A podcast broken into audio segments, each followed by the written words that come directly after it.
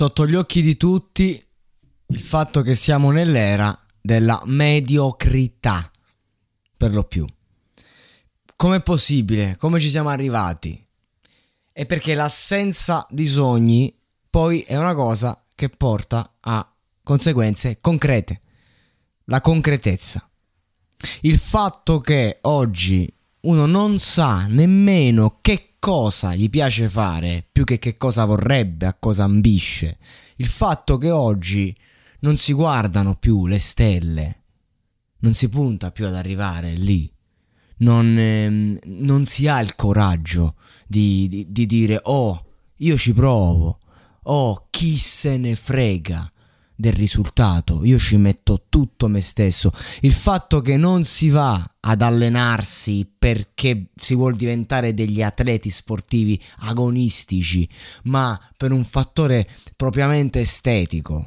Il fatto che um, si va a studiare qualcosina perché boh, mi piace que, mi piace quell'altro, è utile. Faccio economia, vorrei guadagnare due soldi il fatto che siamo portati ad essere capitalizzati, appunto, è, è, è, è tutto questo il problema.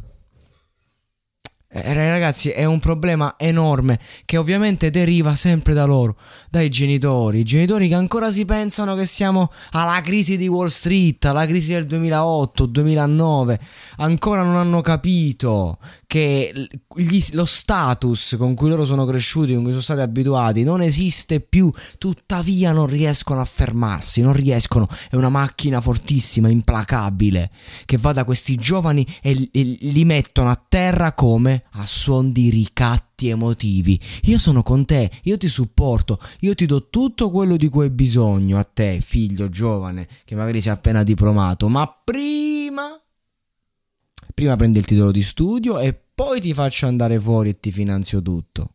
Ragazzi, 19, 20 anni, lo so, non è facile, non è facile, io vi porto nel cuore, vi voglio bene, vi rispetto, vi stimo, ma dovete imporvi Dovete dire io non ti consento questo comportamento, il ricatto emotivo non lo voglio, per fare in modo che accada questo bisogna essere consapevoli, fortunatamente i mezzi oggi ci sono per iniziare a esserlo, ci possiamo informare, possiamo piano piano combattere un sistema folle, possiamo andare per la nostra strada, perché oggi purtroppo un ragazzo che dichiara un sogno viene snobbato, anche prima, anche prima è sempre accaduto. Però adesso cosa abbiamo? Abbiamo le conseguenze. Quindi abbiamo comunque una, una, una prospettiva più ampia.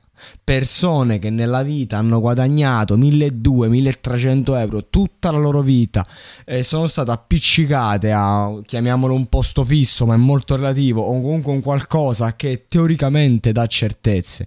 Persone che, sono, che hanno fatto una vita brutta poco, poco divertente persone che, che stanno a dire agli altri come devono vivere come devono comportarsi. Ma il percorso di vita è unico per ognuno di noi. Ciò che è giusto per me non è ciò che è giusto per te. Però se io ti racconto la mia verità e tu mi racconti la mia, allora io posso capire, uno, dalla tua storia, che cosa potrebbe combaciare con la mia e due, soprattutto, cosa non potrebbe combaciare mai. E allora ciò che eh, di- diventa giusto per me può essere utile per te, anche se non è giusto. Ma non c'è un'imposizione, c'è un confronto diretto, senza troppe cazzate. Perché si arriva alla mediocrità? Perché che succede? Che quando un ragazzo parte per un progetto di vita, un sogno che magari non si realizzerà mai, ma che porterà consapevolezze nel percorso, perché un ragazzo che le prova tutte e poi si rende conto che non è aria, è una persona libera, diventerà un uomo libero, libero di innanzitutto trovare una via di mezzo. Cioè io non, non, ehm, non rinuncio, non è che mi butto direttamente nella, nel contesto eh, che mi viene venduto a 19-20 anni, ma magari ne scelgo uno che non è quello che volevo, però è, è sicuramente una cosa che mi appartiene, come è stato il podcast per me Il mio lavoro è qui parlare, eh, un lavoro meraviglioso di espressione, ma eh, nel, quando avevo 14-15 anni, 16 anni, non esistevano neanche i podcast. Come potevo sapere che sarebbe stato il mio lavoro? Però avevo altre ambizioni, avevo altre cose, cose che oggi magari sono fuori, non so, per tanti anni della mia adolescenza, volevo fare il cantante, volevo fare il rapper, perché in quel momento il rap eh, era vera ribellione, rivoluzione. Oggi mi, mi vergognerei ad essere definito tale, per, per come è andata la mia vita. Però grazie al fatto che comunque io mi facevo i video, facevo le canzoni, scrivevo in versi cioè, io ho scritto centinaia di canzoni in versi, questo mi ha dato una capacità. E oggi se, se sono anche più portato di altri nello scrivere drammaturgie, nell'esprimermi, è perché comunque, cazzo, ho scritto in versi tanti anni.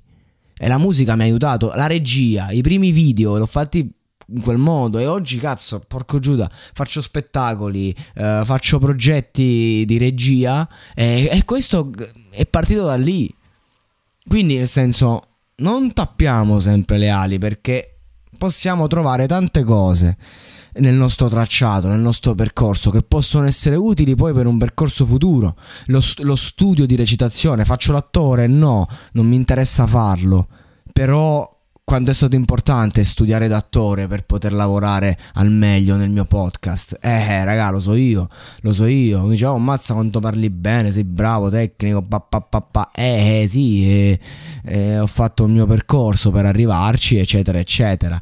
Che si arriva alla mediocrità perché uno parte e dice, ok, voglio fare questa cosa qui, ma c'hai gufi attorno che ti... Ah, quindi quando arriva il giorno in cui c'hai la difficoltà perché tutto è difficile, ti lamenti magari col genitore di turno e ops eh, vedi, allora dai, torna qua, mamma, torna a casa, che stai a fare là?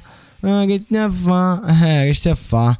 Nel momento in cui devi tir- tirare duro, che devi comunque dimostrare, è lì che ti caghi addosso. E allora si riparte, si ritorna e... No, eh, ci ho provato, sai, no. Hai fatto... Porco due ore, io non ce la faccio più a stare in sta casa. Tra mia madre che sta spacca tutto mentre pulisce i piatti. In modo che passano. Sopra con le, con le sedie. Io non ce la faccio più. Ma è inutile che faccio stacchi, cose. Mannaggia la nosca, 30 anni. Mi ritrovo ogni cazzo d'estate a casa qua in mezzo a merda. Quando sto a Roma c'ho i c'ho i cazzo di, delle auto, c'ho via Ostiense sulla sinistra, quindi capirete. Cioè, uno dice, ma può essere un bebè in ufficio, eh. Cazzo è, posso spendere, cioè. Mi piace quello, il mio, la mia asse, il mio microfono, il mio computer, non mi piace esprimermi. Però, avanti, situazione precaria.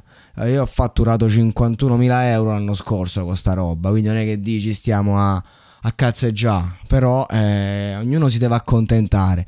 E qua mi viene in mente un'altra cosa, quando eh, oggi si, si, usa fare no, video backstage, video documentari, vi, i video la gente fa gli editing per farli sembrare fatti con macchinette da 100 euro, ma sono girati con macchinette da migliaia di euro, porco Giuda.